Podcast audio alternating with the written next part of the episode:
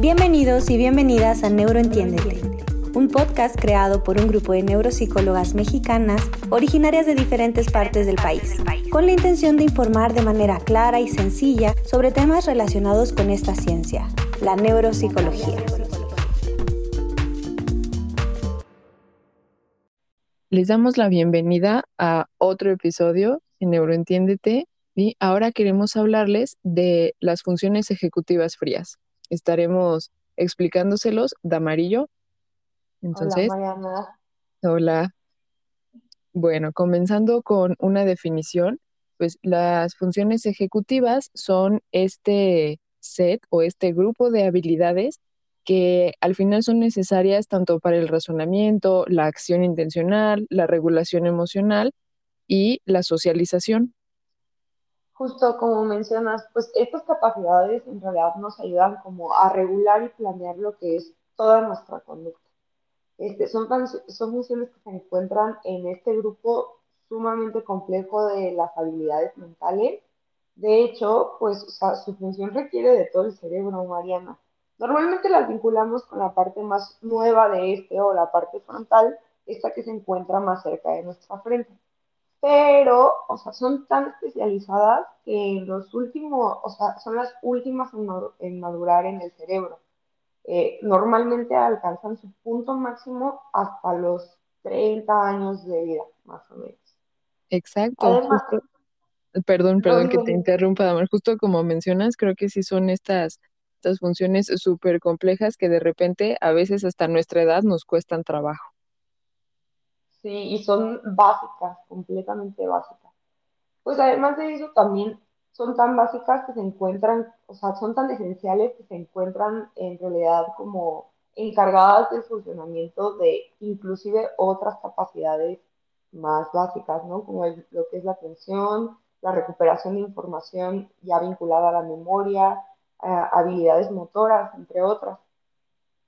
Además, pues, o sea, no es como un concepto unitario, no es como que hablemos de funciones ejecutivas y nos refiramos a una sola habilidad, sino que es un término que engloba muchos procesos. Exactamente, justo porque como son muchas funciones, pues no puede ser como un solo concepto, además está en todos los, en casi todos los procesos cognitivos. Bueno, pues generalmente eh, se dividen las funciones ejecutivas en dos grandes grupos, que son las frías y las calientes. En este caso, pues vamos a hablar de las frías, como les dije al inicio, que se les conoce así porque son estas habilidades que se pueden evaluar en contextos emocionalmente neutrales, o sea, donde la emoción no juega un papel tan importante en este caso. Entonces, y además dentro de, de nuestro cerebro son estas conexiones que involucran partes laterales de, del área que está eh, frente, de, cerca de la frente. Ah, entonces. Sí. me parece sumamente interesante eso de que se dividan en frías y calientes y que como la parte que lo haga diferente tenga que ver con la parte emocional, ¿no? ¿Cuáles serían como las más consensuadas para hacer las funciones ejecutivas frías, Mariana? Las, mm, las más consensuadas son, por ejemplo, el control inhibitorio, que es esta, esta capacidad de suprimir la atención hacia algo en ese momento. Por ejemplo, ignorar algo que nos está distrayendo cuando tenemos que hacer una tarea donde tenemos que estar concentradas o concentrados. Por ejemplo, eh, inhibir el ruido de la televisión o las voces de los demás. Entonces, este, este control inhibitorio nos permite como hacer esta regulación y control de respuestas impulsivas. Muy bien, sí, de hecho, este, también me gustaría agregar que además de controlar únicamente la atención, también nos permite controlar este, conductas motoras o lo que es meramente la conducta, ¿no? Eh, por ejemplo, lo que tú mencionas son nos explica cómo es el control inhibitorio atencional, pero me gustaría dar un ejemplo de lo que podría ser el control inhibitorio motor. Todo el mundo conocemos, yo creo, alguna persona o niño que no logra controlar su energía, que requiere moverse continuamente o bien se le llama como hiperactivo, ¿no? Este sería una persona que pues tiene problemas en su control inhibitorio motor. Y, por ejemplo, en el área conductual, también se me hace muy, muy interesante, este, muchas veces, bueno, no sé si a ti te ha pasado, pero a mí me pasa que tengo como estos pensamientos que vienen a mi cabeza una tras otra, tras otra vez, y que en realidad es como muy, muy complejo detenerlos. No sé si a ti te ha pasado. Sí, 100%, que están ahí dando vueltas y vueltas. Justamente, este, bueno, pues el control inhibitorio nos ayuda también como a, a poder detener esos pensamientos que no nos están llevando como a generar un acto eficaz, ¿no? De hecho, a mí me pasaba mucho mientras estaba viviendo en Guadalajara que tenía este constante pensamiento rumiante de si había apagado la estufa. Entonces, muchas veces me tocaba incluso bajar a la cocina a estar verificando si había apagado la estufa. Hasta que pues sí fue como decir de que, no, a ver, o sea, yo sé que la apagué, necesito dejar de pensar en esto. Claro, y entonces se vuelve súper importante que puedas como controlar tanto eh, de estas conductas motoras también como conductual, ¿no? También esta parte de interrumpir en las conversaciones constantemente. Esta parte de poder controlar esto de, bueno, espero a que el otro termine para, o la otra persona termine para introducirme. Sí, justamente. ¿cuál, sería, ¿Cuál sería la siguiente? Es la memoria de trabajo. Esta eh, me parece también sumamente interesante porque es mantener toda esta información en la mente para poder usarla después. Por ejemplo, cuando estamos haciendo operaciones mentales, que estamos en el súper y entonces estamos haciendo esta operación para saber cuánto va a ser la, la cuenta total. Claro, como el ir reteniendo esa información, ¿no? Fíjate que también pues es muy muy importante en el momento en el que estamos leyendo, en esta parte de la comprensión de los textos. No sé también si te ha sucedido como esta parte en la que vas leyendo y de repente dices, no tengo ni la menor idea de qué fue lo anterior que leí y te toca regresarte. Sí. ah, pues justamente esa parte es como esta, esta, este proceso de poder mantener la información mientras tu cerebro está ocupado haciendo también otra tarea al mismo tiempo, ¿no? Exactamente, exactamente.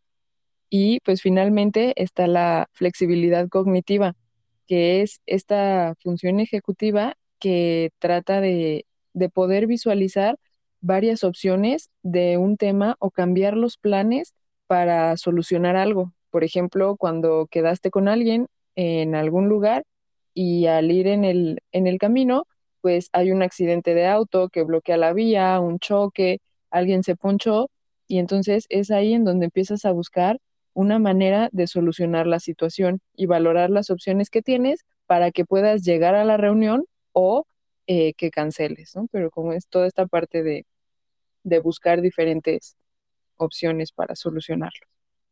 Muy bien, entonces, por ejemplo, la flexibilidad cognitiva podremos decir que su función es como que la persona pueda adaptarse mejor al contexto y a las necesidades como esta habilidad de modificar la estrategia cuando no está dando el resultado correcto, ¿no? Justamente, justamente eso. Yo la verdad es que logré como comprenderlo muchísimo más con este, cuando comencé a tratar pacientes con, con autismo, ya que en ellos pues esta parte de la flexibilidad cognitiva es sumamente notoria y, le denominamos que tienen como este comportamiento rígido, ¿no? Me acuerdo mucho de un caso en el que este, tenía un paciente que le gustaba mucho acomodar plastilinas, porque me he estado dedicando a trabajar con pequeños, entonces le gustaba acomodar plastilinas y cuando yo quería modificar u ordenarlas, así que fueran como, ah, bueno, vamos a acomodarlas por color, pues para este pacientito era inconcebible era una situación muy, muy compleja, entonces no permitía que se modificara como el entorno en el que estaba para que pudiéramos continuar la siguiente actividad. Entonces eso me ayudó como mucho a verlo de una manera muy explícita, ¿no? Claro, y, y, le llamamos comportamiento rígido justo por esta parte que mencionas, en donde es muy complicado que ellos puedan eh, tener esta flexibilidad cognitiva para adaptarse al cambio. Entonces me imagino que es como si tú acabaras de acomodar todo tu cuarto y lo tienes todo en orden y alguien llega y te tira todo. Creo Sí, que es como esa sensación de decir, oye, ¿qué está pasando si yo lo tenía todo, todo todo acomodado? ordenado. Sí, Exacto. justo. Pues así como las funciones ejecutivas eh, frías y calientes, jue- ambas juegan un papel eh, que es súper importante tanto en el aprendizaje como en la regulación emocional, el funcionamiento social y al final pues hacen que podamos desenvolvernos de la mejor manera en, en nuestro contexto. Oye, Mariana, ¿y cuáles son como las causas que puede afectar a las funciones ejecutivas? Híjole, pues eso sí, son varias causas que pueden ser desde genéticas, pueden ser eh, por el ambiente, por ejemplo, la exposición a tóxicos, la, la exposición a, a pesticidas también, pueden ser eh, cognitivas, emocionales, eh, por algunas patologías, también algunas eh, enfermedades, por ejemplo, el COVID, eh, o contextos complejos. O sea, a esto me refiero con... eh, contextos con mucha dificultad, por ejemplo, pobreza extrema, por ejemplo, situaciones de guerra, ok. Sí, pues en general podría ser cualquier factor lo que pueda llegar a afectar a, a lo que son las funciones ejecutivas, ¿no? Exacto. Aparte de que si hay alguna lesión cerebral, que si eso que mencionabas, ¿no? Como tóxicos que puedan llegar. O alguna Y enfermedad también. sí, justo. Y hay algunas como eh, patologías ya vinculadas a, a dificultades en lo que son las funciones ejecutivas. Sí, tenemos, por ejemplo, el trastorno obsesivo compulsivo, que es lo que mencionabas hace un momento de, por ejemplo, estas, estos pensamientos rumiantes que están ahí, que están ahí, que de repente nos hacen eh, pensar si lo hice, no lo hice, o que pudieras estar en peligro, por ejemplo, por no haber apagado la, la estufa. Entonces tenías que bajar a, a A verificar. verificarlo. Exacto. El déficit de atención, también hiperactividad, el trastorno del espectro autista y la, la ansiedad. Entonces, por ejemplo, en la ansiedad lo que sucede es eh, que se va, se va haciendo muy difícil controlar estos pensamientos catastróficos de que algo malo me va a pasar o algo malo va a suceder alrededor de mí y pues no puedo quitar esa atención eh, de esa distracción. Entonces, empieza a aparecer el malestar y toda esta información que, que se mantiene en la mente, en la memoria de trabajo, es eh, que está dando vueltas y vueltas ahí. Y entonces se vuelve muy, muy complicado el poder ser flexibles para modificar este pensamiento y por eso pues no se alcanzan a visualizar otras opciones para solucionar el problema y termina a lo mejor desatado en un ataque de, de ansiedad. ¿sí? Sí, claro. Entonces, Eh, oye, A mí ajá, perdón, importante mencionar también que pues hay algunas este, patologías neurodegenerativas que se relacionan completamente con lo que son las funciones ejecutivas, ¿no? Y, y de hecho, este, el Alzheimer de inicio temprano tiene una variante que, que vinculamos como con un deterioro de lo que es la corteza frontal o el área vinculada o relacionada a las funciones ejecutivas y que ujú, su principal característica son conductas inapropiadas. Son estas personas que normalmente a lo mejor las conocemos muy conservadoras, personas que jamás dicen groserías, que, o sea, que tenían como un comportamiento muy dentro de la normalidad o de la norma y que repentinamente comienzan a lo mejor a decir groserías, a quererse desvestir públicamente y que esto también tiene una relación con el funcionamiento ejecutivo. Claro, definitivamente. Y ahora, ¿qué nos puedes contar acerca de eh, cómo se ven en consulta la, estas dificultades en el, en el funcionamiento ejecutivo? Sí, pues muchas veces la verdad es que es bien complejo verlas en consulta, sobre todo en las valoraciones, ¿no? Porque hay personas que pueden tener dificultades en, en lo que es como la inhibición, pues la flexibilidad y la memoria de trabajo, pero en realidad pues tienen un desempeño generalmente bien en lo que son el resto de las pruebas, entonces no siempre son como observables. Por eso necesitamos este, conocer cómo, cómo es el desempeño de la persona o del paciente en su vida cotidiana. Generalmente de los ejemplos más comunes que, que conozco es que pueden llegar a tener como problemas laborales porque tienen una tendencia a no planificar o planificar de forma inadecuada las tareas. ¿no? Entonces, Ok, como que no, no logran hacer una jerarquía de qué tarea es más importante y, y pues eso normalmente suele tener problemas en, en el área como laboral o, o académica incluso. Este, además de eso, esto me llama mucho la atención, a mí me sucede constantemente, esta parte de cronometrar inapropiadamente los tiempos para una actividad, como esta parte de decir, ah, claro, puedo hacer mi ensayo en 20 minutos y sabes que es un ensayo que en realidad va a tomar dos horas, pero tú aseguraste que es en 20 minutos y lo dejas hasta el final, ¿no? Entonces eso también puede generar mucho conflicto este cambio constante en actividades, como hablando un poquito de, esa dificultad de inhibir eh, como conductas motoras, como esta necesidad de a lo mejor estar haciendo algo y no durar ni cinco minutos sentado y decir, ay, necesito un vaso de agua, ay, es que voy a ver qué hay en el refri, ¿no? Este, pues, este, querer hacer las cosas como muy rápido, pero que al final esto te lleva a tener muchos errores o dejar actividades incompletas. Eh, dar respuestas erróneas no pensando con anterioridad lo que ibas a decir. es sobre todo cuando existen dificultades por ser muy impulsivo al dar la respuesta o no poder inhibir correctamente. Eh, no organizar las tareas durante, durante el día, empalmar algunas citas o sí, pues como quedar de hacer dos cosas al mismo tiempo y pues suele tener como muchas dificultades con sus relaciones cercanas debido a esta impulsividad como al hablar o el poco control que hay sobre sus comentarios, ¿no? O sea, serían esas personas que podemos decir son imprudentes en muchas ocasiones.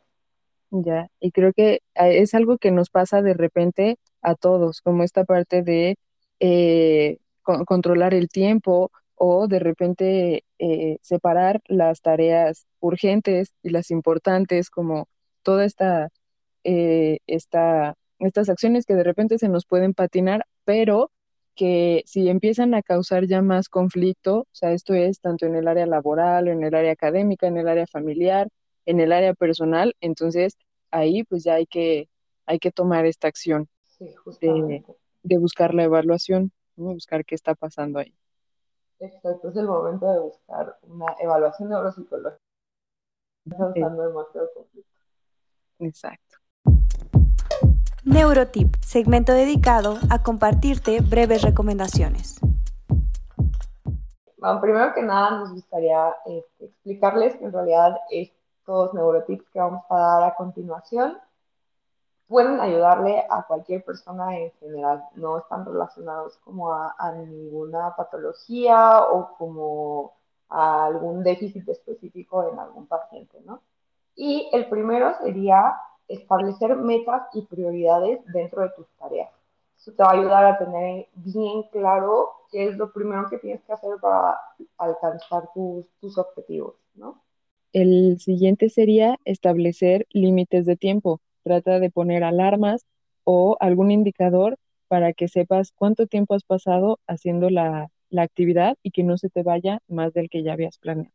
El tercero sería utiliza agenda, que además lleven como muchos colores para que te ayude a ir identificando qué es lo que sigue.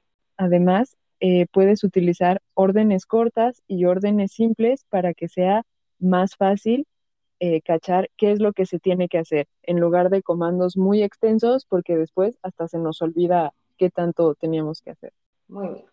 La siguiente es establece rutinas que te ayuden a saber qué es lo que sigue en tu día a día. Y finalmente, utiliza recompensas. Esto es, si lograste todas tus actividades, puedes recompensarte con alguna actividad que sea agradable para ti. Aquí concluye el episodio del día de hoy.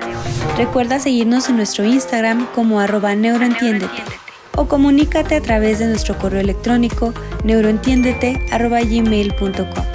Hasta la próxima.